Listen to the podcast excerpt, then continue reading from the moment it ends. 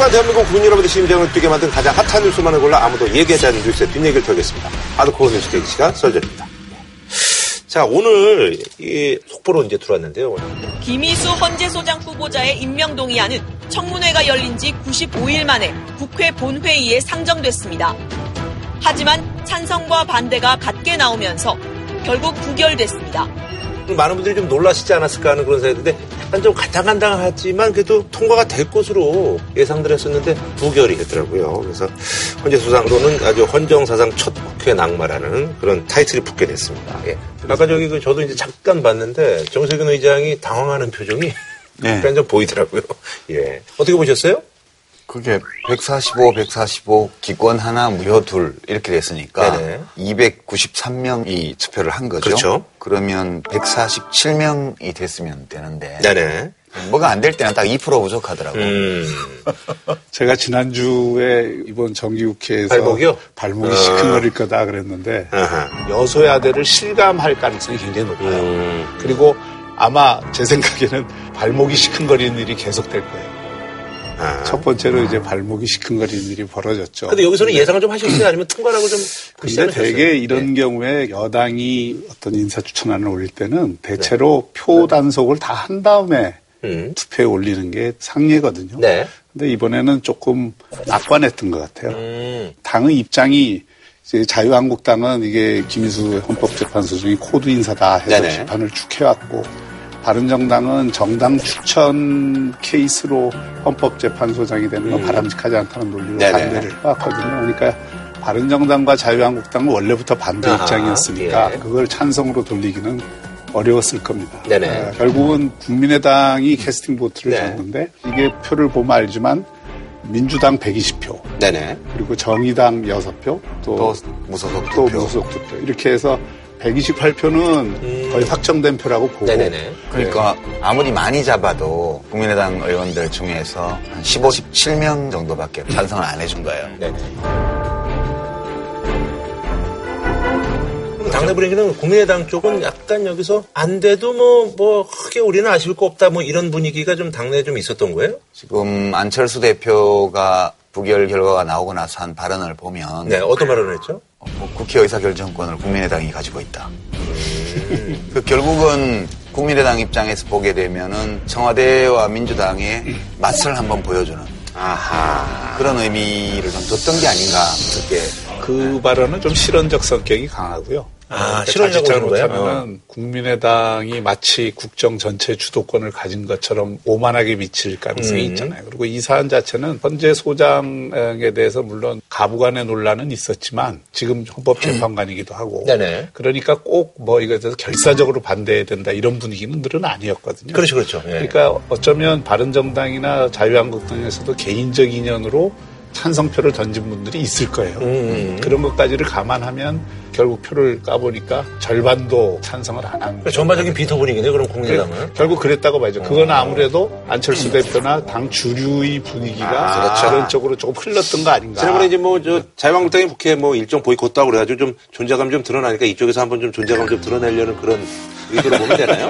아니, 뭐 그런 의도가 의도도 있었다고. 있었죠. 예, 예. 뭐 그런 의도가 있었다고까지 단정할 수는 없으나 아. 국민의당으로서는 존재감을 잃어가고 있기 음. 때문에 지금 지지율도 많이 떨어졌고 갤럽 조사 나온 거 보면 뭐 7까지 올라갔다가 뭐 한 4, 3으로 떨어졌죠. 예, 원내 정당 중에 정의당만 못하게 음. 지금 나오고 있어서 음. 근데 제 생각에는 이건 부결되는 거는 있을 수 있다고 봐요. 국회 권한이거든요. 네네네. 후보자가 도덕적인 법적인 하자가 특별히 없다 할지라도 음. 정치적인 어떤 실익에 따라서. 뭐 정치적인 계산이든 아니면 다른 의도 때문이든 음. 네네. 부적합하다 이렇게 판단하면 부결할 권한이 국회에 있죠. 음. 국회의 합당한 권한 행사기 때문에 그걸 네. 비난할 수는 없다고 봐요. 네네. 다만 그럴 거면 진즉에 하지. 아하. 석 달씩이나 다른 사안하고 연계해가지고 질질 끌다가 음. 결국은 헌재 소장의 공백 상태를 한참 더 연장하는 결과를 빚어낸 거니까 상권 분립이 실시되고 있는 우리 헌정 체제에서 사법부 1분대 헌법재판소가 네네네. 상당한 결례를 한 것이다. 저는 그렇게 보고요. 저는 뭐 그런 측면도 있겠지만 오히려 여당이 부실했다. 이 인사투표를 할 때는 여당 원내대표의 책임이라는 게 표를 하나씩 아주 철저하게 계산하는 게 일차적입니다. 네네. 그래서 그게 확실할 때 올리는 것이고, 음. 그러니까 이번에도 대충 뭐, 아, 이 정도면 통과하겠다 해서 올린 것 같은데, 결국 그게 실패로 끝난 거는 그 책임은 여당 원내대표가 원내사령부, 정도 예. 질 수밖에 없는 것이고. 근데 그거는 표 계산을 해서 확실치 않다고 해서 미룰 수도 없었어요. 워낙 오랫동안 미뤄져 왔기 때문에 여당의 원내 지도부로서는 하루빨리 이 문제를 매듭 짓는 것이 매우 중요했다. 대신 뭐 그렇게 했다고 하면은 더 노력을 했어야죠. 어, 훨씬 더 노력을 하고 철저하게 계산을 해야 되고. 근데 뭐 헌재는 뭐 근데 사실 이제 그분은 이제 헌재 재판관으로서의 어떤 뭐 임기는 이제 보장이 되신 거고 다른 분을 이제 하시면 되는 거죠. 예, 그렇죠. 이제 기존의 헌법재판관 중에 지명하든가 아니면은 지금 공석이 있으니까 네네. 추가적으로 인선이 된 다음에 그 중에서 하든가 그렇게 하게 되니까 어차피 몇 달 또 이제 연장되는 건 불가피해졌고요. 그러나 뭐 그렇다고 해서 헌법재판소의 운영이 네네. 크게 혼란에 빠지거나 마비되거나 이런 일은 없으니까요. 지난번에 대행- 뭐 이제 박근혜 대통령 뭐 탄핵 심판 때도 뭐 예. 한번 빠지고도 뭐 그렇게 됐으니까. 그럼요. 지금도 대행 체제니까 네. 대행 체제로 가면 될 것 같고요. 근데 제가 이제 이 사안과 관련해서 좀 주의 깊게 보는 거는 아까 말씀드린 것처럼 국회의 정당한 권한이잖아요. 가결시키든 부결시키든. 근데 그 책임은 져야 돼요. 정당들이. 근데 지금 국민들로서는 다수가 뭐 웬만하면 해줘야 되지 않냐라는 게 지금까지 흐름인데 그렇게 되니까 이제 그분들 입장에서 보게 되면 그래 두고 보자. 또 빨리 지방선거 안 하냐 이런 분들도 많고요. 왜냐하면 한번 국회의원 뽑아놓으면 4년 후까지는 어떻게 해볼 수가 없거든 우리 제도가. 그래서 중간에 있는 다른 선거에서 의사표시를 시민들이 할 수 있는 건데 네. 그 중간에 선거는 지방선거밖에 없어서 내년 네. 6월 지방선거 때 두고 보자 이런 여론이 김희수 재판관의 헌법재판소장 임명에 대해서 찬성했던 분들 경우에는 그렇게밖에는 반응을 못 보이는 거죠. 그래서 어떤 형태로든 책임은 지게 될 것이다. 네네. 그뭐 한참 걸릴 이야기고 어, 그래도 뭐. 그 차제에 어쨌든 이제 헌재 소장을 다시 선임을 해야 되니까 네. 그래서 가능한 한 전체적인 좀 균형을 맞출 수 있는 그리고 이런 논란이 좀 덜 되는 인사로 인사를 했으면 좋겠다. 알겠습니다. 자, 아, 지난 7일이었죠. 이제 사드 반사대 이제 4기가 성주기지 이제, 이제 추가 배치가 됐는데요. 이 때문에 이제 반대하는 분들이 경찰들 간에 또, 또 충돌이 빚어졌습니다. 그래서 준비한 이번 주제. 사드는 논란을 싣고 사드 추가 배치 후폭풍인데 사실 이제 9월 9일 항상 뭐 북한의 뭐 하여튼간 뭐 액션을 취하는 날이잖아요. 근데 이번엔 또 그냥 조용히 이제 아, 미리 쌓아놓고 음. 그날 자치 네. 벌이는 거지. 넘어갔더라고요. 예. 북한은 굉장히 전략적으로 움직이잖아요. 음. 그러니까 어, 오늘 바로 유엔 결의안이 있는 날이잖아요. 네네네. 아. 그러니까 그걸 보고 어떤 행동을 에, 결정하겠죠. 아하, 요번에 이제 결의안 어떤 수준을 보고. 10월 10일이 노동당 음. 에, 창립일이니까 하여튼 건수는 뭐 남아있군요, 계속. 예. 아니 뭐 쏠려면 무슨 네. 날 아니라도 그냥 네. 쏘잖아요. 그러니까 뭐. 어쨌든 안보 때문에 굉장히 걱정들이 많은데요. 8일날 문재인 대통령이 이제 대국민 메시지를 내놨는데 사드를 이제 임시로 이제 배치했다. 이게 이제 주요 핵심 내용인데 뭐 많은 분들의 의견이 좀 나타나고 있거든요. 어떻게 생각하시는지 궁금합니다. 밤에 이 문 대통령이 직접 쓴 글로 음. 메시지를 낸 거죠. 제가 보기에는 이게 사드 반대를 했던 음. 성주 지역 주민들이나 음. 또그 반대 단체들 혹은 뭐 지지자 일부. 지지층에 네. 대한 메시지라고 음. 보는 게 맞겠죠. 네. 근데 박 교수님은 발사대 내기를 추가 임시 배치한 거 음. 뭐 잘한 일이다 이렇게 보세요? 예, 저는 다- 당연히 해야 될 일을 했다 아, 그렇게 봅니다. 음.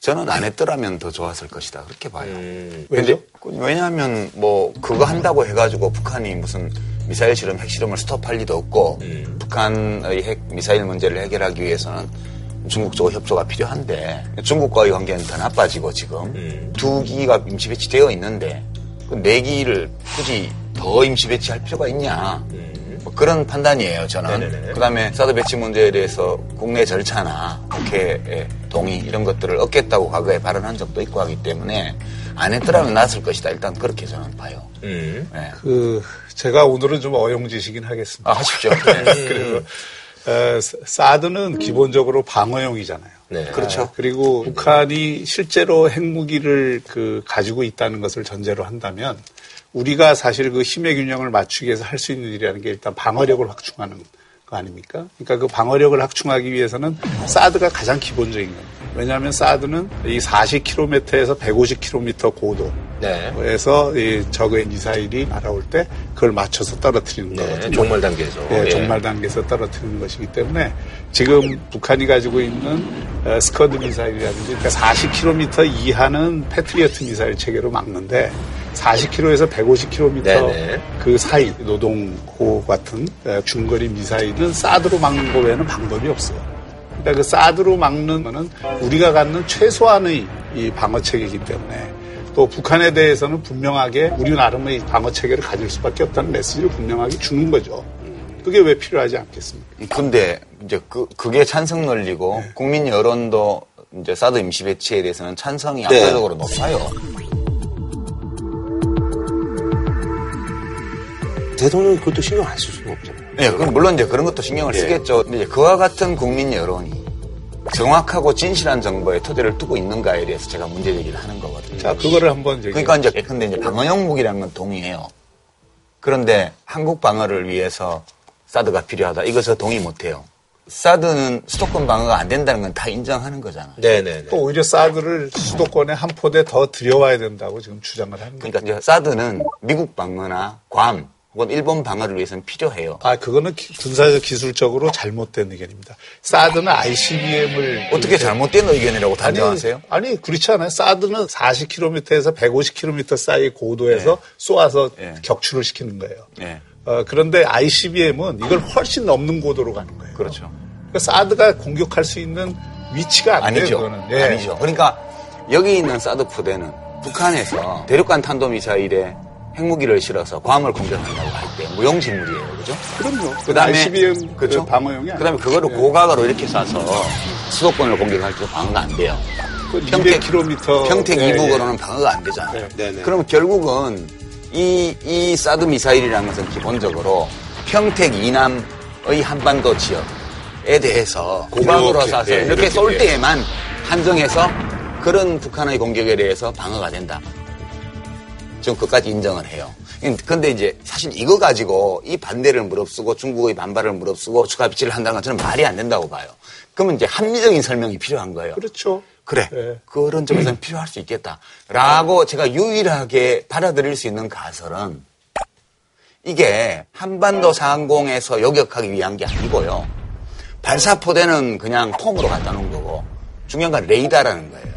X-band 레이더요. 그래서 이제 현재 북한이 괌까지 공격할 수 있다는 건 확실하잖아요. 미국 대륙까지는 모르지만. 근데 그러면 괌에 있는 레이더로는 빨리 파- 탐지가 안 되니까 초반 대응이 안. 여기 한반도에 하나 갖다 놓으면 조기에 탐지할 수 있단 말이에요. 빨리 얘기해서 이제 저쪽으로 이제. 그렇죠. 그러면 있어요. 요격은 저 뒤에서 하더라도 이 레이더가 있음으로써 훨씬 더 미국이 괌 방어나 본토 방어에 유리한 거예요. 그래서 이, 이 사드는 우리의 군사 동맹인 미국을 위해서 필요한 무기예요. 그리고 우리가 동맹국이기 때문에 우리가 동맹의 입장에서 그 방어가 수월하게 하도록 위해서는 여기 레이더를 갖다 놔야 된다. 라고 말하는 것이 정확하고 정직하고 그리고 제가 생각에는 그건 납득이 되는 논리 같아요. 첫째 사거리가 200km밖에 안 되기 때문에 평택까지밖에 방어가 안 돼요. 그러니까 평택 내에서 수도권을 방어하는 지금 사드 체계는 또 필요해요. 그다음에 두 번째 아니 사드 체계도 또 필요하다니까. 그 다음에 지금 제일 핵무기 가운데 무서운 게 EMP 탄입니다. 예, 전자기 예, 발사를 해서 이게 고도 100km에서 터뜨리면 우리 통신 체계와 전자 체계가 완전히 무너집니다. 완전히 망가진 다음에 우리는 무방비 상태에서 공격을 받는 거예요. 근데 이 EMP탄을 방어할 수 있는 수단은 두 개밖에 없어요. 하나는 사드고 다른 하나는 SM-3 미사일이에요. SM-3 미사일을 이지지하면서 150km 위에를 공격할 수 있는 거고 120km 밑에서 40km까지는 사드가 방어를 해주는 거예요.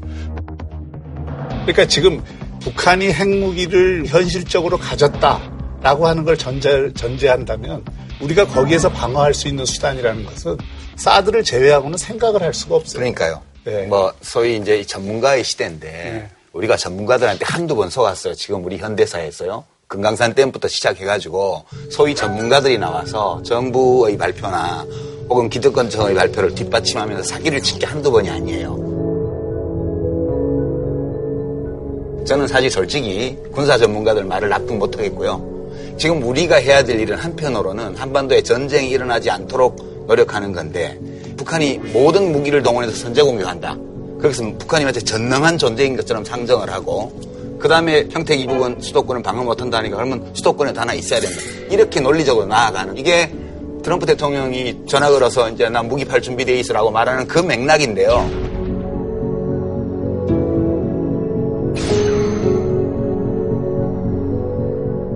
이 한반도를 전쟁 분위기에 몰아넣고 국민들을 겁줘가지고 지금 그렇게 몰고 가는 거예요. 이거에 아니, 대해서 한반도에 지금 전쟁 분위기를 그 만들고 구 주민들을 겁주는 게 북한이지 어떻게 그게 미국과 한국이에요. 북한과 미국이에요.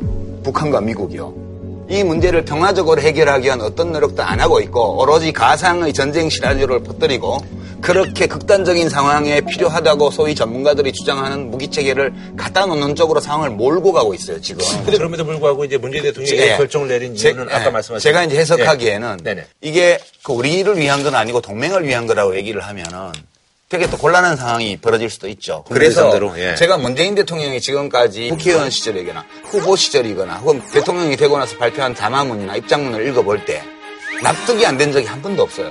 제가 거기에 찬성하든 안 하든 간에 아. 얘기를 들어보면 아 이런 논거로 이렇게 결정을 했구나 이런 판단을 했구나가 납득이 되는데 동의가 안 되는 경우에도 네네. 이번 경우는 이번 나온 입장문만 보더라도 납득 안 돼요 솔직히 음. 그렇게 할전 수밖에 납득이 잘 되던데. 그렇게 할 수밖에 없는 어떤 이유가 있을 거라는 짐작은 하지만 네. 납득이 안 돼요. 그러니까 대통령이 사실은 이 무기의 재원, 레이더의 운영 범위 등등에 대해서 우리가 참 믿기 어려운 전문가들이 방송에 나와서 하는 얘기를 듣고 믿으라 그러면 그건 안 되는 거예요. 대통령이 그것까지도 말해줘야 된다고 저는 생각해요. 저는 네. 이렇게 생각합니다. 네. 문재인 대통령이 야당 지도자일 경우에는 지금 그런 논리들을 많이 받아들였을 거예요. 또 그런 인식을 했을 거예요.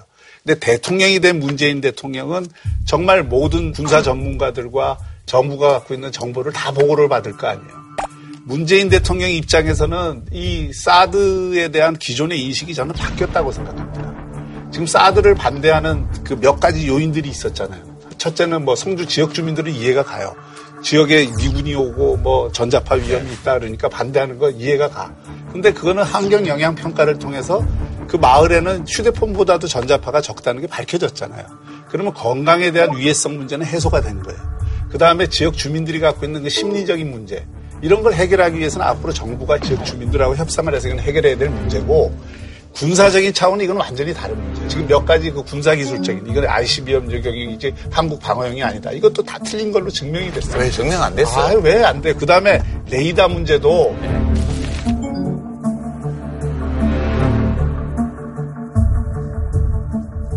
각이 360도 도는 게 아니고 120도를 그, 어, 이 보는 각도입니다. 성주에서 120도라는 거는 중국 본토에 닿지 않는 각도입니다.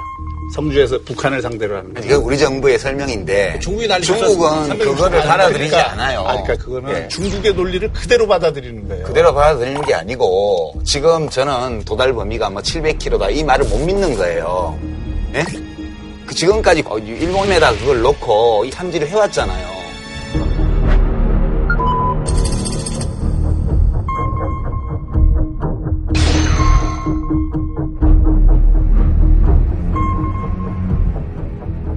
똑같은 무기인데 여기다 갖다 놓고는 700km밖에 안 간다 그러면 그 말을 누가 믿으며 아니, 그거는 무슨 숨기고 그 음모론적으로 해석할 여지가 별로 없는 겁니다. 우리나라에 지금 사드와 함께 들어오는 레이더는 120도 각도고 600km에서 800km를 보는 레이더예요. 거기에는 중요한 이 그 중국의 군사적 군사적 시설이 시설이 뭐게 없어요. 그러니까 600, 700km면 중국 주장은 해당 사항이 없죠. 예. 근데 문제는 그 사드가 우리 무기가 아니고 미국 무기인데다가 박근혜 대통령 시절부터 뭐라고 얘기를 했어요.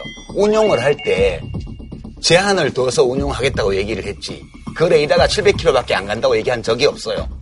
그 레이더는 한 2,500km 내외까지 운용이 가능한 장비인데, 근데 그 레이더를 우리가 운용하는 것이 아니기 때문에 우리 쪽에서 거리 제한을 두겠다 라고 하는 말을 중국 쪽이 수용 안 한 거예요.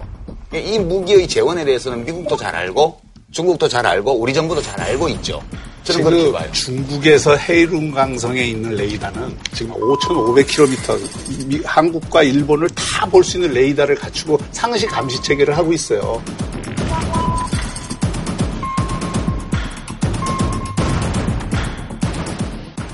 우리 거기에 대해서 한마디 안 하잖아요. 그렇죠. 그렇죠? 그 차이가 뭐예요? 우- 그 우리 무기가 아니에요. 문제는 지금 국제 정치 학상으로 볼 때 지금 빅투인데 중국하고 미국이 미국이 호주로 해서 괌으로 한국으로 이어지는 이 아시아 태평양 지역의 미국 MD 체제의 한 전초 기지를 여기 만드는 거예요. 자, 그러니까 그거는 중국에서는. 중국의 주장이고, 자, 한미 동맹 차원에서 미국의 군사 전략의 일부를 이게 기능적으로 한다. 그게 그렇죠. 뭐가 문제가 되죠? 그러니까 중국이 중국 뭐가 문제가 제가 그러니까 자꾸- 지금 한미 동맹을 통해서 북의 핵을 억제하자는 게 지금 정부의 기본 입장이잖아요. 그 핵산 억지적 전략을 피는데 사드가 그 중심적인 요소의 하나라면 그걸 반대할 이유가 없는 거죠. 근데 그거는 한반도가요. 미국의 세계를 무대로 하는 MD 체제에 편입돼 가는 거예요. 그리고 우리는 실제 준 전시 상황 혹은 전시 상황이 되면 작전 지휘권이 우리한테 없잖아요. 미국이 미군이 어디를 폭격하든 핵무기를 쓰든 안 거든 걔네 마음이에요.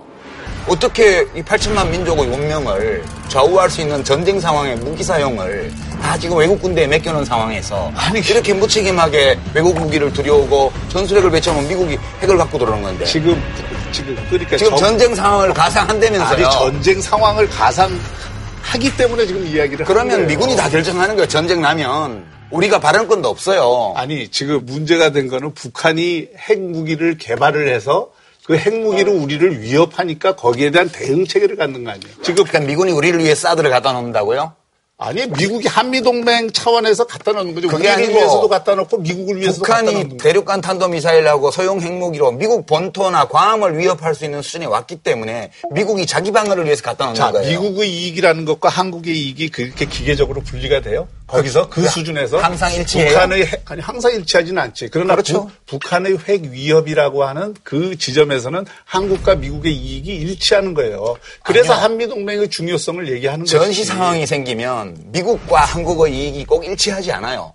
미군은 여기서 얼마든지 전쟁을 벌여도 돼요. 자기 나라 국민 안 죽으니까요. 미군이 미국에서 전쟁을 벌인다면 그건 또 다른 문제예요. 미군이 북한을 아니, 상대로 전쟁을 미국이 벌이면 전쟁을 일으켜요. 북한이 전쟁을 일으키는 거에 대해서 아니. 지금 방어를 하자는 거예요. 어느 쪽이 시작을 하든 전쟁이 벌어지면 전쟁터는 한반도고 핵, 핵폭탄이 떨어져도 한반도고 그 다음에 작전지휘권을 진 것도 미군이에요. 그러면 우리가 지금 전쟁 상황을 가상해서 온갖 얘기를 하는데 자, 보세요. 잠깐만. 북한이 지금 핵무기로 그 우리를 위협하고 있는 거에 대해서 우리가 어떻게 방어할 건가. 이거를 지금 생각하는 거잖아요. 아니죠. 우리가 지금 고민해야 될 거는 어떻게 하면 북한의 핵 위협을 없앨 수 있을 건- 것인가를 고민해야 돼요. 북한이 핵무기를 사용할 가능성에 대해서 우리는 어떻게 군사적으로 대응할 것인가 이게 아니고 아니, 그 군사적으로도 대응해야지. 저쪽은 권총을 갖고 설치는데 우리는 물병 갖고 설쳐서 되겠어요. 그렇게 비유하시면 안 되고요. 아니, 왜, 왜 안 돼요? 자, 저쪽은 권총을 갖고 설치는데 우리는 물병 갖고 설쳐서 되겠어요. 그렇게 비유하시면 안 되고요. 아니, 왜, 왜 안 돼요? 자, 북한의 태도를 보세요, 지금.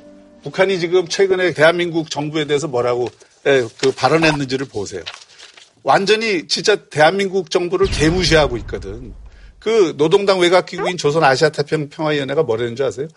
미국은 주체 조선이 수소탄 보유로 달라진 상대의 지위와 무게를 진중하게 헤아려 보고 더 이상 대책 없는 객기를 부리며 함부로 설쳐대지 마. 그러면서 우리 정부를 향해서는 남조선 당국 진 것도 변변치 못한 주제, 책임지지도 못할 강력한 군사적 대응을 말하면서 푼수 없이 해덤비지 마라.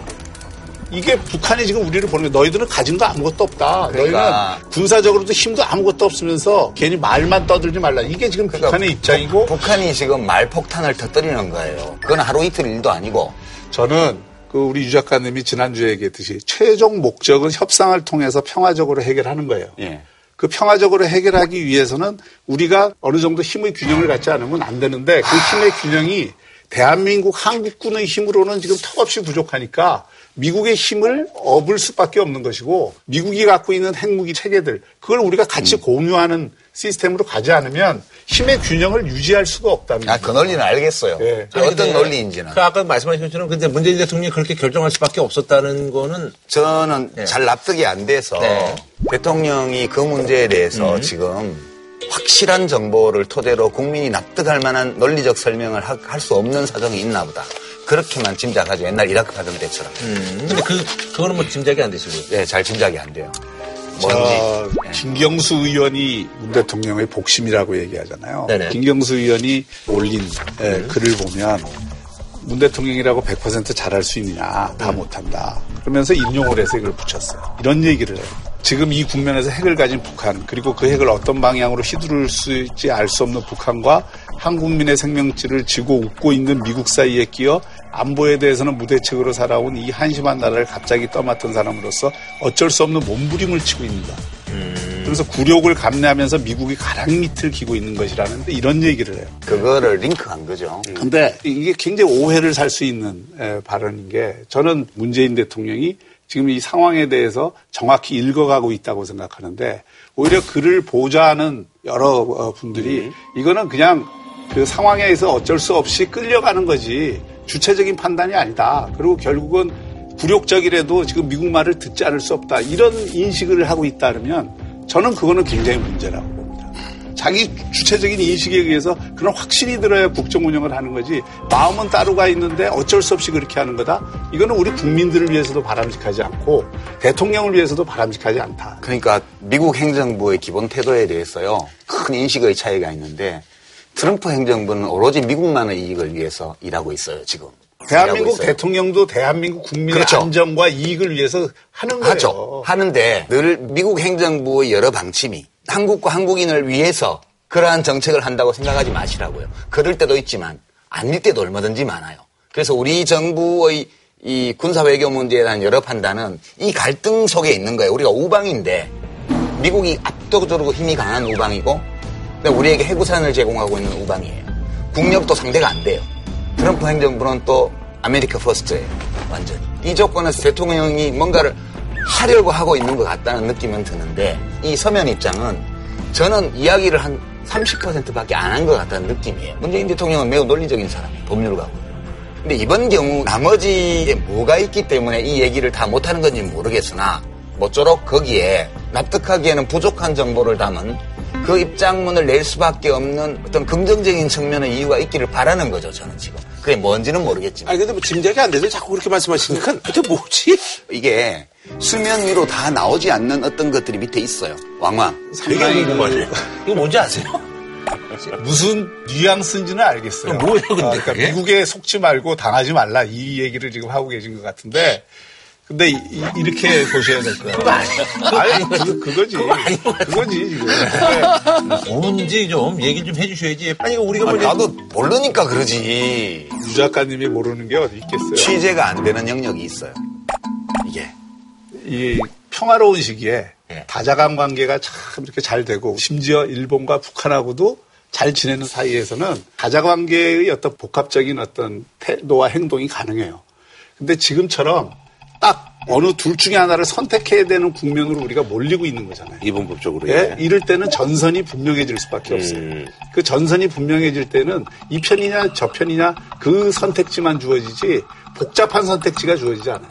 저는 문재인 대통령이 바라는 그 궁극적인 대화와 협상을 위해서도 북한이 정말 실질적인 위협을 느끼고 실질적으로 자기들이 그 핵 개발을 하는 것에 대해서 그게 자멸의 길이라는 걸 인식하는 수준까지 긴장도를 높일 수밖에 없다고 생각해요. 그 과정에서 대화를 어설프게 추진한다든지 이런 것은 다 국면을 호도하는 일이고 북한을 돕는 일이 될 수가 있어요. 그러니까 뭐가 네. 지금 좀 잘못 가고 있어요.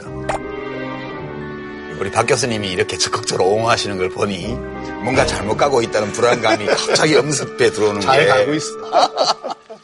그 전술핵 재배치 뭐 여론조사들이 뭐 요즘 나오고 있는데 한반도 전술핵 재배치 문제가 다시 미국에서 불거졌습니다. 존 맥케인 미 상원 군사위원장은 미 CNN 방송과 인터뷰에서 한국 국방장관이 전술핵 재배치를 요구했다고 말합니다. 청와대와 정부는 반입을 검토한 적도 요청한 적도 없다면서 기존 입장을 재확인했습니다.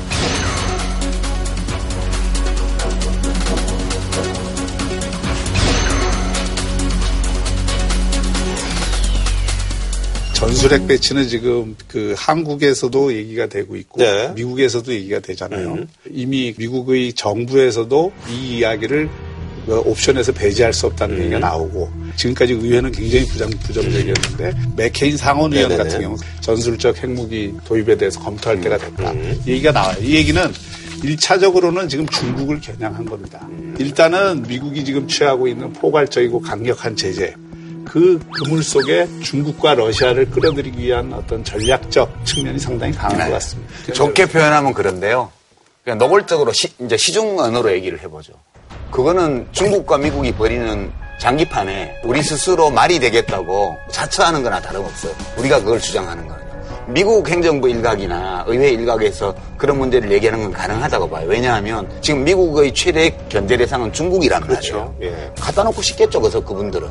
그러니까 이것을 경제적으로, 정치적으로, 외교적으로, 군사적으로 중국에 대항하는 거예요, 미국이. 그러니까 중국을 상대로 미국이 벌이는 체스 게임인데 만약 한국에 다시 전술핵을 재배치하게 되면 그야말로 북한 핵을 완전 기정사실화 해주는 거예요.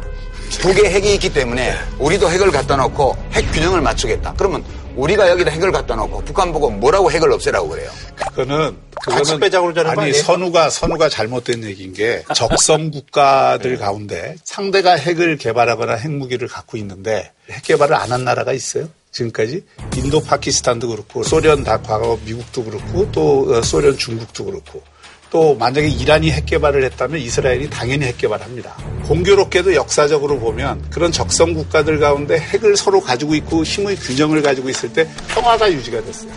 제2차 세계대전도 그 독일이 그 당시 우수한 산업력과 우수한 군사력을 갖고 힘의 균형이 깨지면서 나오는 거예요. 그 다음에 미국과 소련이 냉전을 오래 했지만 핵균형 때문에 사실 전쟁은 안 했어요. 날 뻔했죠. 왜 그러냐면은 그게 공포의 균형을 갖고 있기 때문에 서로에 대한 두려움 때문에 그런 어떤 함부로 전쟁을 못하는 그런 상황이 벌어져요. 이런 거죠. 북한이 핵무기를 사용하는 순간 북한은 지도상에서 없어지는 거예요.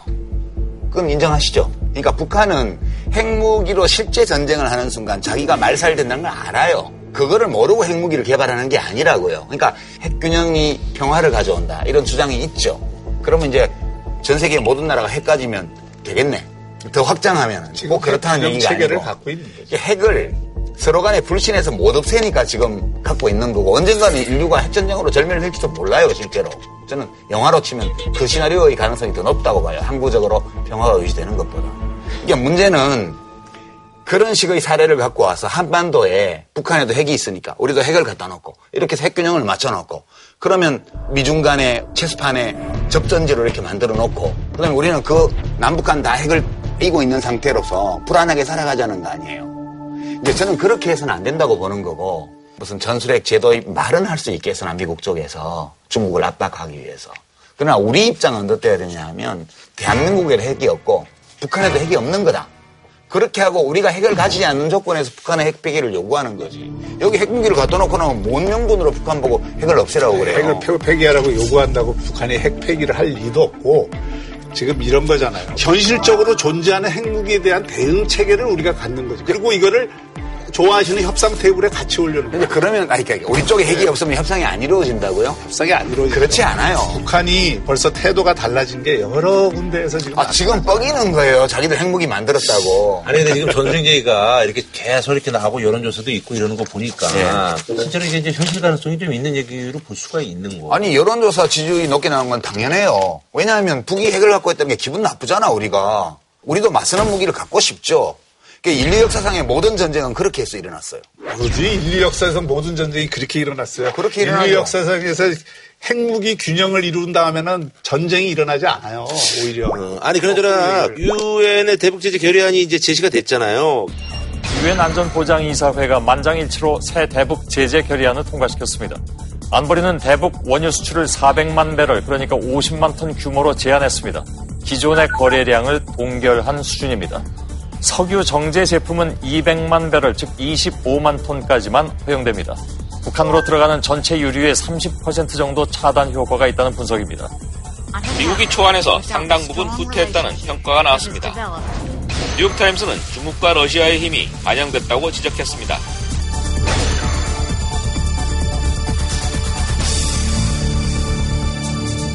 미국이 양보를 약간 했더만요. 미국이 처음에 제안했던 아주 강력한 네. 이제 북한에 공급되는 에너지를 다 끊는 음. 거잖아요. 제일 강력한 게. 푸틴이 그랬잖아요. 민간 피해가 너무 크다는 논리로 네네. 반대를 해왔단 말이에요. 원유 지원을 줄이거나 중단하게 되면 이제 민간 피해는 불가피하죠. 그쪽은 선군 정치니까 네네네. 먼저 군사 목적으로 음. 쓰고 남는 것만큼 민간으로 돌릴 거 아니에요. 그렇게 되니까 실제 피해는 북한 정권에 주는 게 아니고 북한의 민간인들에게 피해를 주게 된다는 게 이게 모든 그 경제 봉쇄에서 공히 나타났던 증상이잖아요. 이제 그 논리가 상당히 또 타당성이 있기 때문에 미국도 못 밀어붙이는 거예요. 그래서 야금야금 이제 중국이나 러시아의 동의를 최소한 그 중에 한 나라의 동의라도 받아보려고. 여기서 재밌는 것이 중국의 태도인데 중국이 지금 미국하고 이게 적대 관계로 비화되는 것은 중국도 원하지 않는 거예요. 사실은 북한을 어느 정도는 끼고는 있지만 그렇다고 해서 미국하고의 관계가 틀어지는 것에 대해서는 지금 중국도 원하지 않아요. 중국이 지금 경제적으로 이 그 안정적인 성장을 하는 것이 가장 중요한 목표이기 때문에 그러니까 지금 북한에 대해서도 중국은 한편으로는 완전히 그 무너질 만큼은 아니라 하더라도 기분이 굉장히 나쁜 거예요. 그리고 역사상 강대국 가운데 자기 뒷마당에 핵무기를 갖다 놓는 것을 기분 좋아할 강대국이 있을 수가 없습니다. 그게 중국이라 하더라도 그렇죠. 베이징이 훨씬 가깝잖아요.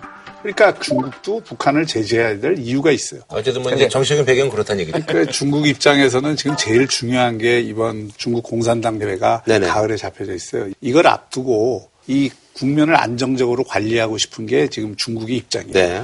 여기에 이제 우리가 재수 없이 끼어갖고 구박을 받고 있는 거고 미국에 대해서는 뭐라고 못하면서 음. 이런 어떤 상황이기 때문에 중국 입장에서는 북한에 대해서도 지금 결코 우호적이지는 그렇죠. 않습니다. 그- 참 묘한 존재예요. 예.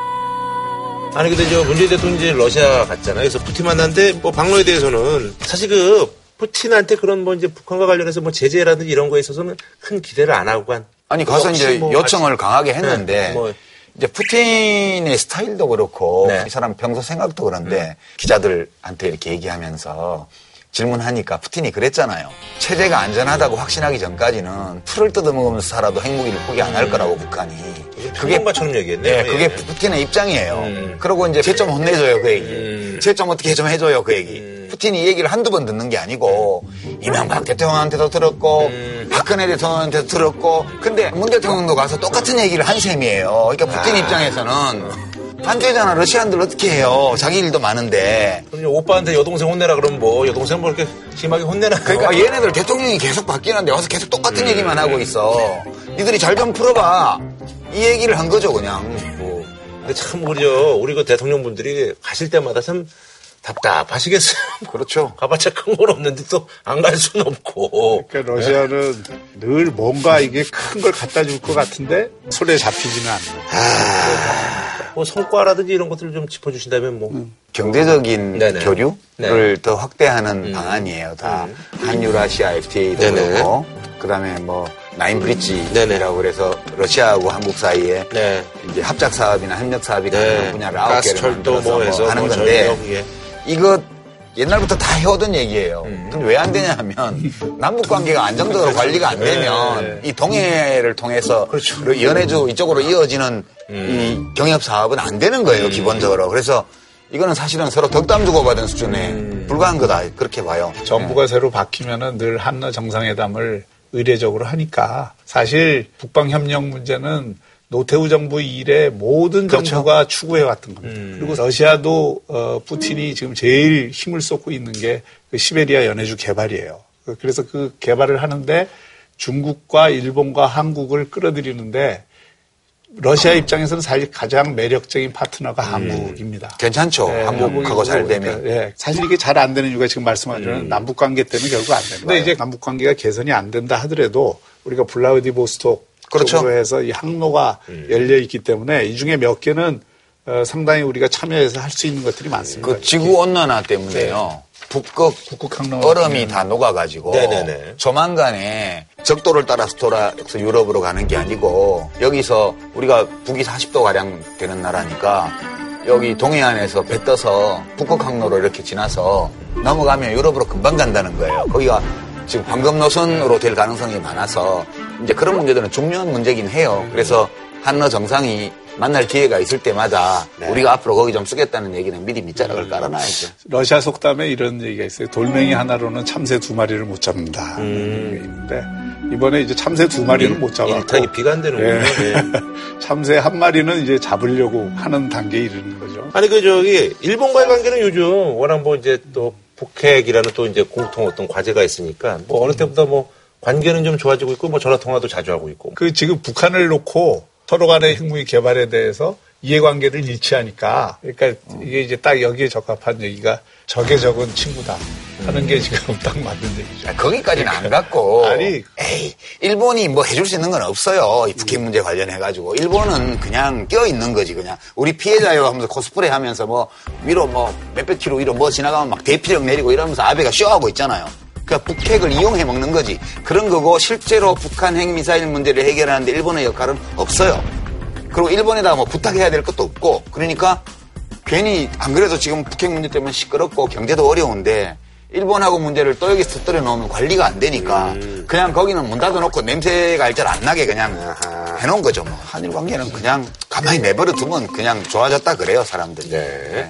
알겠습니다. 이제 한 줄로 평좀 부탁드리겠습니다. 사드 배치 문제에 대해서 우리 속담에 고름이 살되나 그런 속담이 있어요. 그래서 한 줄 평. 고름이 살 될라. 잘 되면 좋겠는데. 힘의 균형이 전쟁을 막고 힘의 불균형이 전쟁을 가져온다. 네. 자, 다음은요.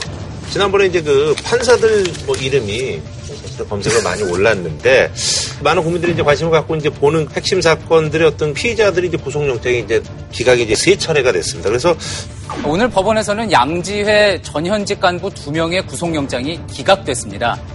그러자 검찰이 이례적으로 법원의 영장 기각을 정면으로 비판하는 입장문을 냈는데요. 법원도 이제 반박 성명을 내고 그래서 뭐 갈등 양상이 빚어지고 있는데요.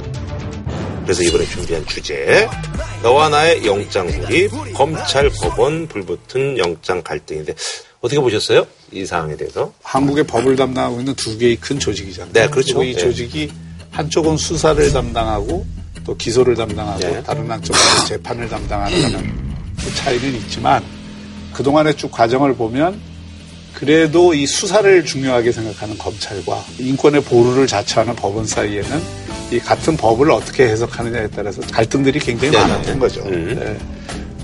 보면은 법원이 이제 영장을 기각하고 황당해하는 검찰에 묻는 거죠. 고객님 당황하셨어요? 음. 이 검찰이 화가 푸 나니까 스티핏! 그리고 하지만 모처럼 또 아, 준비를 많이 하셨나봐요. 예. 판사 멋대로 하는 게 영장 실질 심사야 이러면서 이제 그 고를 지른 거죠. 음. 어, 그래서 이제 거기에 대해서 굉장히 그 불쾌한 제가 보기에는 되게 세게 이 성명을 발표했더라고요.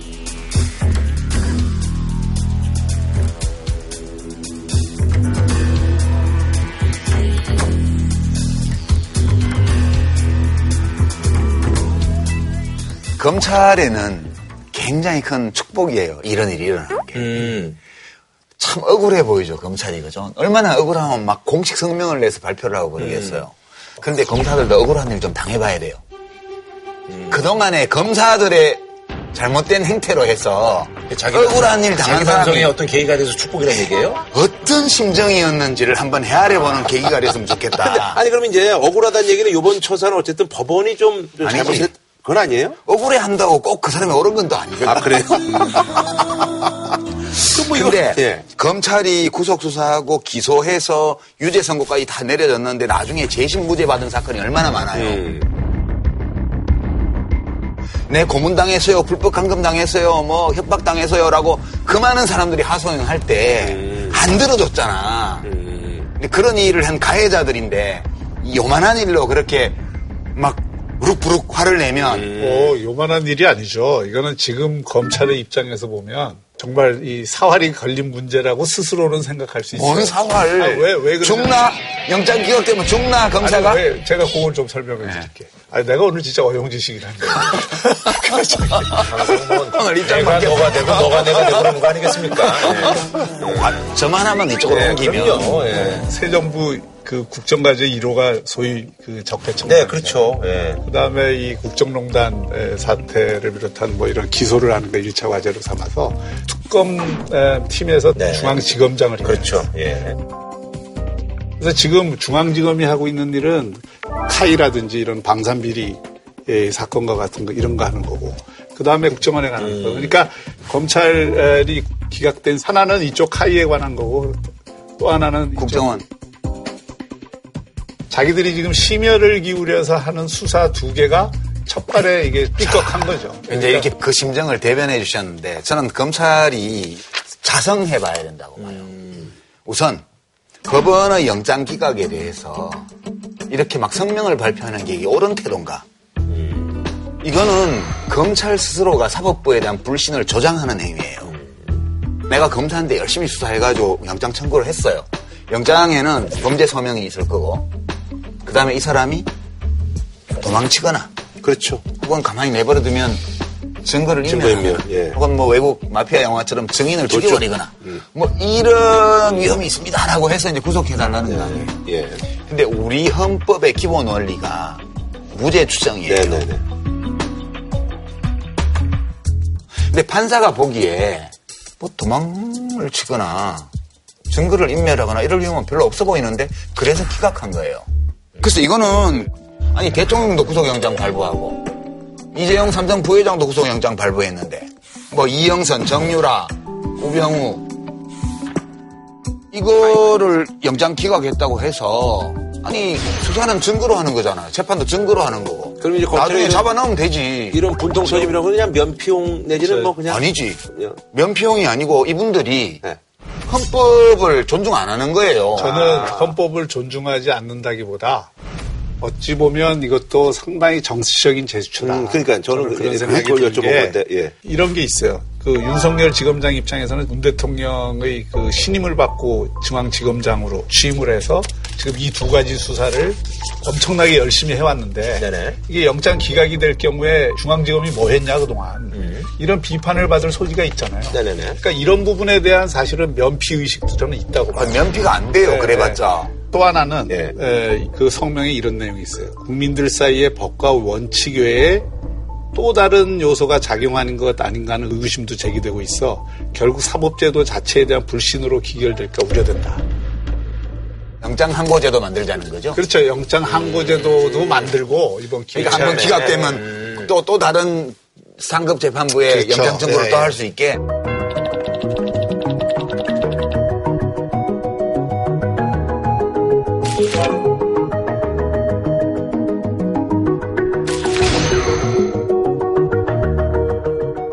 사실 그동안 법원도 이 바깥의 여론이라든지 의식을 해서 영장을 발부하는 에, 경우들이 없다고 할 수가 없어요. 그러니까 이제 그런 들쭉날쭉한 영장 발부 어, 문제를 해소하기 위해서 검찰 쪽에서 지금 제기하고 있는 게 영장 항고제도. 아, 그 영장 항고제 도입 그거 여론을 좀 유리하게 하려고 이제 밑밥을 까는 그런 만약 그런 취지로 그렇게 한 거라면 그 꼼수예요. 무슨 여론전 해가지고 지금.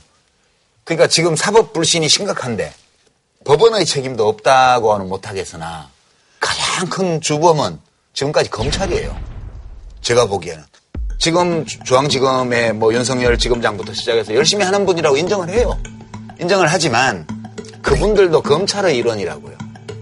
그러니까 이렇게까지 사법 불신이 오게 된 데 대한 가장 큰 책임이 지금까지 부당하게 사건을 조작하면서까지 이렇게 검찰권을 운용했던 검찰 조직 자체에 있다는 성찰. 이것이 왜 중앙지검에는 없나? 그런 아쉬움이. 아, 저 윤석열 검사 좋아해요. 근데 이건 사실 그동안 우리나라 이 구속영장 발부가 다른 나라에 비해서 남용되고 있는 것이 사실이에요. 확실하게 어, 사실이죠. 예, 예. 근데 여기다가 영장 항고 제도까지 도입을 하면 정치적 압력이나 여론의 압력을 넣어서 또 반드시 발부받게 하려고 하는 취지로 영장 항고제도를 쓰는 거니까 그거는 수사의 편의만을 도울 뿐이지 인권을 보호한다는 차원에서는 바람직하냐 하는 반론도 만만치 않아요. 그러니까 우리가 이 형사 사건은요, 잘 봐야 돼요. 민사 소송은 우리 박 교수님하고 저하고 할 수도 있고, 제가 국가를 상대로 할 수도 네네. 있어요. 근데 이 형사 사건은 국가 대 개인이에요. 국가가 이 개인을 이놈 죄지었다고 해가지고 벌을 주- 주려고 하는 건데, 딱 인신구속까지 해서 하면, 안 그래도 개인이 국가에 대해서 무력한 존재인데, 확실한 우리 헌법과 형사소송법에 따르면 구속영장을 발부하는 사유는 명확해요. 너무나. 그 법원은 이걸 엄격하게 하는 것이 인권보호와 헌법의 원리에 맞다고 보는 거고요. 그 검찰이 자기들이 정의의 심판자가 아니에요. 자기들도 오류를 저지를 수 있다고 얼마나 많은 과거의 사건들이 그걸 보여줘요. 좀 겸손하게 해야죠. 중앙지검 되게 실망했어요. 저는 이거 보면서. 우리 유 작가님 말씀을 검찰이 꼭 좀 들었으면 좋겠다. 아, 진짜 좋아해요. 제가 다시 말하지만. 그분들 미워서 이런 얘기 하는 게 아니에요. 더 잘 되라고 말씀하시잖아요. 예. 더잘 되라고. 아니 이게 이제 예. 법원이 우려하는 것 중에 하나는 대통령의 강력한 신임을 받고 있는 검찰의 수장급 인사가 법원을 이렇게 공격을 하면 볼멘 소리 하는 건. 법원은 다음 재판을 할 때 그걸 의식하지 않을 수 없어요. 그래서 이번에 법원에서 나온 성명도 이런 부적절한 의견 표명은 다른 사건에 영향을 미치려는 저희가 있는 것 아니냐 이런 식으로 반응을 하게 돼요. 그러니까 그 뒤에 숨겨놓은 예, 말은 예, 예. 법원이 기분 나빴어요, 예, 지금. 예, 그렇죠. 예. 얘기가 나온 김에 박근혜 전 대통령 구속 만기 이게 다가오잖아요. 그래서 구속영장이 추가 발부되지 않을 경우 박 전 대통령은 풀려난 상태에서 재판을 받을 수도 있습니다. 10월 17일이 구속 만기 기한 6개월인데 네. 지금 박근혜 대통령에 걸려 있는 죄목이 18가지입니다. 음. 그리고 재판도 굉장히 오래 걸려요. 네네네. 도저히 그 안에 다이 음. 부분에 대한 증언을 할 수가 없어요. 그러니까 10월 17일이 되면 만기로 이제 음. 풀어줘야 되는 거예요. 네네네. 그러면 이제 국민들이 법감정으로 보면 진보 측, 촛불 민심을 대변하는 측에서는 계속 구속시켜라. 이런 민심이 한쪽에서는 있는 거고 보수 쪽에서는 전직 대통령을 꼭 구속된 상태에서 재판을 받도록 해야 되느냐 하는 민심도 있는 거예요. 음. 이거 최종적인 결정은 법원이 하게 법원이. 하죠. 그러니까 이게 사실 6개월 안에 구속 피고인의 경우에는 1심 소송을 끝내도록 돼 있단 네네네. 말이에요. 음. 근데 지금 변호인들 쪽에서 굉장한 지연 전술을 써가지고 음. 못 끝나게 됐어요. 음. 근데 이 경우에도 저는 무죄 추정의 원칙이 적용돼야 된다고 봐요. 아. 왜냐하면 이재용 삼성 부회장의 뇌물 제공, 이 유죄 판결을 1심에서 받았죠. 이 그런 점들을 비춰볼 때 박근혜 대통령의 유죄 판결이 날 가능성이 매우 높다는 것은 누구나 다 인지하고 있어요. 그러나 재판이 된 건 아니거든. 그래서 석방을 막으려면 검찰이 이거 말고 더 있었어요. 또 죄가 있어요. 이러면서 추가를 띄우는 거지. 추가 구속영장을 청구를 해서 법원이 받아들이면 또 연장되고요. 검찰이 지금 건다 그러면 SK하고 롯데 추가. 기소하는 건데 에, 옹색하죠. 사실 이거는 뭐 이심 구속을 무조건 시켜야 되겠다라는 이유로 하는 것이니까. 검찰은 두 재단에 대한 롯데나 SK의 추가 출연금과 관련해 뇌물 혐의로 추가 구속영장을 발부해야 한다는 의견서를 준비하고 있습니다. 이 경우 재판부가 의견서를 받아들이면 구속 기간이 연장되기 때문에 어떤 판단이 나올지 눈길이 쏠립니다. 결국은 재판부가 판단을 할 건데 네네. 정치적 압력은 탄핵 찬성 여론이 굉장히 높았고 지금도 어, 유죄로 심정을 가지고 있는 시민들이 많기 때문에 네네. 여론 흐름은 풀어주면 안 된다겠죠. 음. 그러나 재판부는 법리로 하는 거지 네네. 여론으로 하는 건 아니잖아요. 음. 그런 점에서 보면 저 박근혜 대통령 안 좋아하지만 그냥 석방될 가능성도 있다. 아. 그렇게 저는 생각하고요. 근데 한 가지 네. 구속 피고인에 대한 재판을 6개월 내에 끝내려고 한 이 규정이 예. 왜 생겼는지 혹시 아세요? 저도 궁금해가지고 왜 6개월 안에 끝내라 그랬지? 이렇게 해서 막 탐문을 해보니까 이 제도가 있는 나라가 별로 없거든. 예. 전 세계적으로. 음. 세계적으로 이제 한번 구속이 되면 이제 선고 날 때까지 그냥 계속 그렇죠. 시간이- 어. 그러니까 이제 구속 을 보통 왜 그 제한 기간이 없냐 하면 재판이 오래 갈 수도 있는데 하다 보면 그 사유가 소멸되기도 한대요. 그럼 보석으로 내보내고. 소멸 안 되면 재판 끝날 때까지 몇 년 가도던데 일본 같은 경우도 옴진리교 그 살인 테러 했던 거기는 재판 끝날 때까지 몇 년 걸렸는데 계속 구속했거든. 근데 이게 들어온 이유가 우리가 정부 수립하고 얼마 안 됐을 때 판사도 부족하고 사법부에 인력도 없고 음. 사건은 많고 인권의식도 미흡하고 사건 많고 이러니까 잡아 가둬 놓고 재판을 안 해주는 거예요. 뭐 절도 뭐 이런 걸로 구속했는데 빨리 재판을 하면 집행유예로 나올 수 있는데 재판도 받기 전에 죽기도 하고 그랬대요. 그래서 이렇게 된 상황에서는 신속한 재판을 받을 권리를 보장해서 인권 유린을 막기 위해서 구속 피고인에 대해서는 하여튼 일정한 시간 안에 끝내라고 하는 규정을 도입한 거래요. 근데 사실 지금은 우리 법원이 그렇지 않거든. 지금은 우리도 외국처럼 그 재판이 얼마간 진행되든지 간에 구속 사유가 계속 살아있는 한은 구속해두고 구속 사유가 소멸했다고 피고인이 주장하면 법원에서 검토해서 풀어주던가 보석으로 내주던가 이런 식의 제도로 가야 되는데 음. 그다 아시잖아요. 우리나라 같은 경우에는 이게 네. 보석제도 잘 안 받아주잖아요. 그러니까 이제 이런 제도라도 있으니까 아, 그래서 이제 보완하는군요. 그, 예, 아. 그 피의자들 인권이 좀 보호되는 음, 그런 네. 측면이 있겠죠. 아, 예. 알겠습니다. 자, 한 줄로 평좀 부탁드릴까요? 입맛에 안 맞는다고 싸우면 안 된다. 법의 정치화를 경계하라. 야당에다가 하신 말씀이 어디든. 구속은 처벌 수단이 아니다. 네. 그 점을. 자, 최근에 말이죠. 그 10대 청소년 집단 폭행에서 뭐 강릉, 부산, 뭐 그래가지고 뭐 얘기들 많이 나오고 있습니다. 근데 범행이라든지 이런 것들이 워낙 이제 잔혹하고 뭐 이게 성인 못지 않습니다. 그래서 청소년들에 대한 어떤 처벌 수위, 이 관심이 굉장히 집중되고 있거든요. 그래서 이번에 준비한 주제는요. 청소년 폭행 사건으로 본 소년법 개정 찬반 논란인데 어떻게 생각하세요? 예.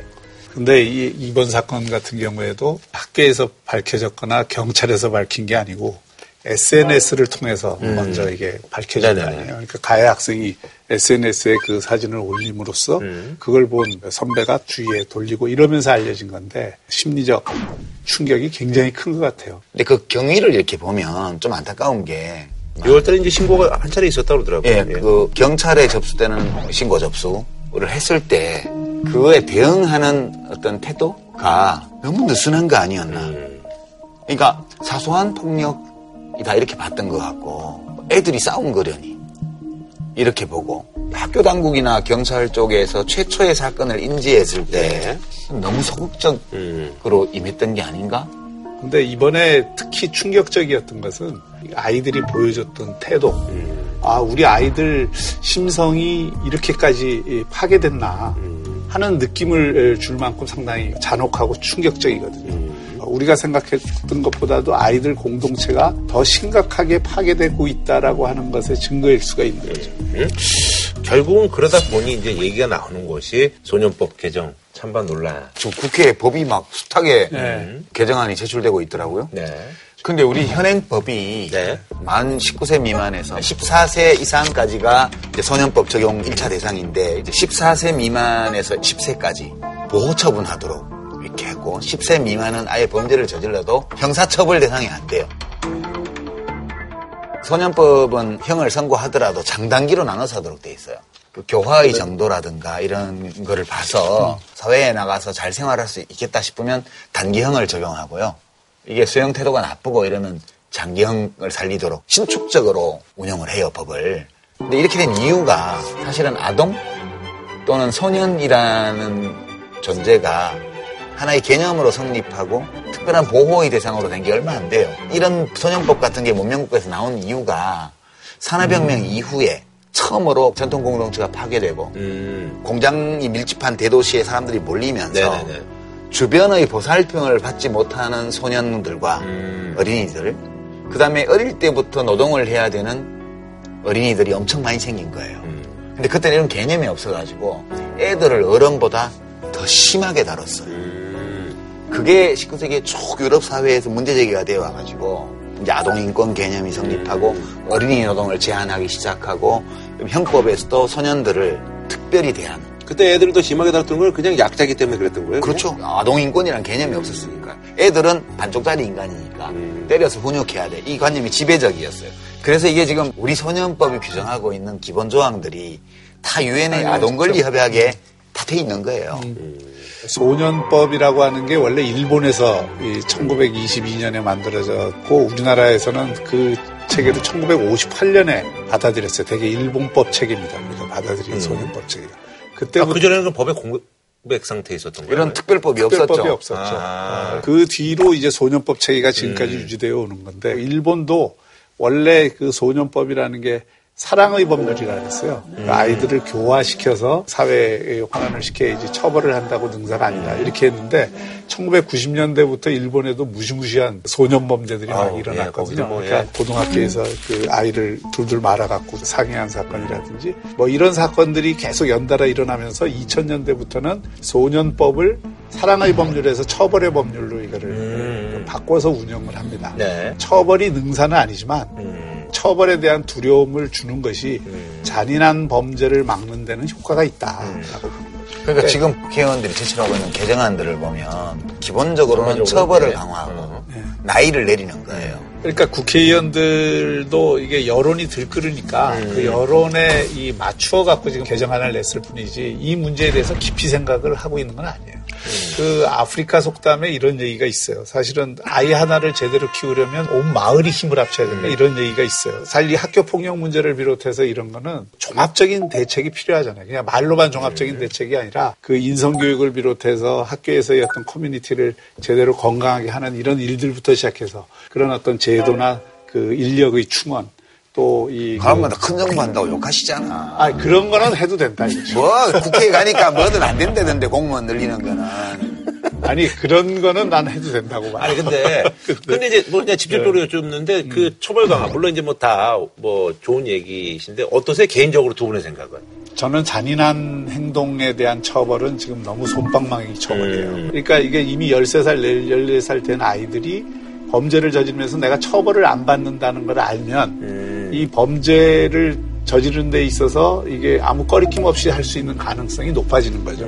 그러니까 그런 부분들은 이게 손방망이 처벌로는 규제가 잘 안 되니까 그 부분에 대한 어떤 처벌이 조금 더 엄격해질 필요는 저는 있다고 봐요. 그 제가 오늘 좀 불안해지네. 오늘은 제가 하나같이 모든 쟁점에서 압도적 다수 여론과 엇나가는 주장을 계속 하게 되는데요. 약간 불안해지긴 하는데요. 본인의 저는 저는 늘 불안했어요. 본인의 소신은 이거 아 근데 이- 본인 저는 의견을 얘기하시는 거니까 뭐. 저는 이렇게 처벌을 막 강화하는 대로 가는 거는 진짜 여론을 추수하는 거라고 봐요, 국회의원들이. 이렇게 하면 안 된다고 봐요. 이 소년법이 만들어진 이유에 대해서 우리가 다시 생각해보고 실효성 있는 제도적인 정비를 해야 된다고 봐요. 그래서 이렇게 일방적으로 연령을 내리고 처벌을 강화하고 이런 식으로 하는 건 저는 반대예요. 어떻게 보면 손쉬운 방법 중에 하나일 수도 있는 거잖아요. 그냥. 인기 얻는 방법이거든, 이런 게. 대책도 없이. 혹시요, 박 교수님, 징역 살아보셨어요? 징역은 못 살아가는 그러시고. 거죠. 아, 저는 소년수 사동에 한번 있어 봤거든요. 네. 17살을 먹어냈는데 구속돼서 재판을 받고 있더라고요. 그래서 제가 물어봤어요, 사건에 대해서. 자기 잘 몰랐다고. 그 지금 같으면 절대 안 할 거라고. 그냥 친구들하고 어울려가지고 그래도 되는 줄 알고 그랬다는 거예요. 지금 이 소년법 문제를 생각할 때 제가 왜 이런 법이 만들어졌을까를 과학적으로 좀 보면 좀 뇌과학이 유행인데 소년에 대해서 덜 엄하게 하는 이유는 생물학적으로 볼 때 우리의 생각과 감정과 마음을 만들어내는 뇌가 변형되기 쉽대요. 어떤 환경에서 어떤 경험, 어떤 학습, 어떤 자극을 받냐에 따라서 이렇게도 갈 수 있고 저렇게도 갈 수 있는 그 탄력성이 매우 높은 시기가 청소년기라는 거예요. 그래서 이 소년들에 대해서는 그 아이들의 책임을 묻는 것만으로 끝내기가 어렵다는 거예요.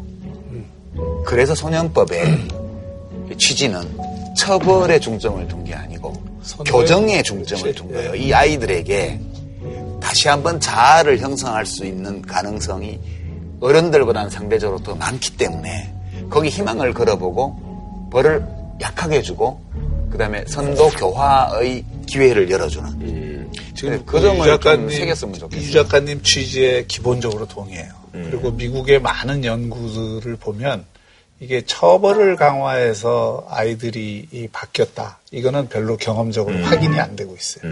근데 지금 일반적으로 처벌을 강화하는 게 아니라 이 잔인한 행동들이 있어요. 예. 그런 거에 대한 처벌이 지금 너무 낮기 때문에 피해자들의 그 피해를 생각하면 이 아이들은 평생 트라우마 속에 살고 그 피해를 감당을 못해요. 잔인한 행동을 한 것에 대해서 우리가 개인적 복수를 못하게 돼 있습니다. 그렇죠. 그걸 사법적으로 복수해 주는 게 사실은 처벌이에요. 피해자가 엄청난 고통을 안고 평생을 살아가는데 가해자가 손방망이 처벌로 아무런 그거 없이 그냥 예, 한다? 이거는 또 이게 사회 정의 차원에서 용납이 안 되는 부분이 있는 겁니다. 그리고 두 번째는 잔인한 행동에 대한 엄한 처벌은 잔인한 행동을 하지 못하도록 하는 방지 효과는 분명히 있어요. 그러니까 그런 수준에서 처벌을 강화하는 것은 좀 필요하다고 봅니다. 저는 그거는 일부 네. 공감하는데요. 이제 문제는 일반적으로 형벌을 강화하는 쪽으로 가버리면 네. 좀 어린이 장발장도 있을 수 있잖아요. 네. 일시적으로 판단을 잘못할 수도 있고 자아를 채 형성하기 전에 거기 휘말리는 경우도 있잖아요. 이런 경우 아이들까지 다 그 적용을 받게 되니까 저는 이제 국회에서 이 법 개정을 할 때 사례 관리를 할 수 있는 이렇게 잔혹한 행위를 한 아이들은 특별한 관찰과 특별한 조치가 필요해요. 진짜 완전 격리시키든가. 그러한 근거를 열어주는 덕배정을 하고 그 다음에 좀 미세한 조정 그러나 실효성 있고 강력한 이런 쪽으로 좀 더 그러니까 해야 되지 지금 청소년 범죄를 일으키는 아이들을 조사를 해보면 본인의 책임이 있는 부분도 있지만 사실 그 많은 부분이 환경의 책임이 있기 때문에 사회적으로 근원적인 치유책은 이 환경을 바로잡아주고 그 환경에서 문제가 된 부분을 치유해주는 쪽으로 가는 게 맞습니다. 그리고 학교에서도 학교 폭력 대책위원회라든지 뭐 선도교육 기능을 강화할 수 있는 제도나 그 인력을 강화하는 것은 꼭 필요하다고 봅니다. 알겠습니다. 뭐한 줄로 평으로 마무리할까요? 예. 저는 처벌을 강화하는 것은 반창고를 붙이는 것이고 교육을 바로잡는 것은 항생제를 투여하는 것이다. 네. 제가 어느 식물학자 책에서 본 얘기인데요. 선인장이 왜 사막에 사냐고 물어봤더라고요. 음. 선인장이 왜 사막에 사냐고 물어봤더라고요. 음. 선인장이 사막이 좋아서 거기 사는 게 아니거든요. 선인장이 사막에 사는 이유는 사막이 아직 선인장을 못 죽여서 거기 사는 거래요. 그 사막은 나쁜 동네랑 비슷하대요. 거기 나쁜 동네, 나쁜 환경에 사는 아이들은 특히 그걸 선택한 게 아니고요. 거기를 못 벗어나서 거기 사는 거거든요. 선인장처럼 되는 거예요. 살아남으려고. 우리가 이 소년법에 저촉되는 아이들을 볼 때 그 아이들을 사막에 뒀기 때문에 가시가 난 거 아닌가. 그런 생각도 한 번쯤 하면서 국회에서 법 개정을 해줬으면 좋겠어요. 그냥 이 불붙은 비난 여론에 편승해서 나도 이 법 냈습니다. 이래갖고 시민단체 평가받고 그런 생각 하시지 말고요. 진짜 사막에 있는 선인장을 생각하면서 소년법 개정을 해줬으면 좋겠습니다. 네. 알겠습니다. 자, 저희는 다음 주에 찾아뵙도록 하겠습니다.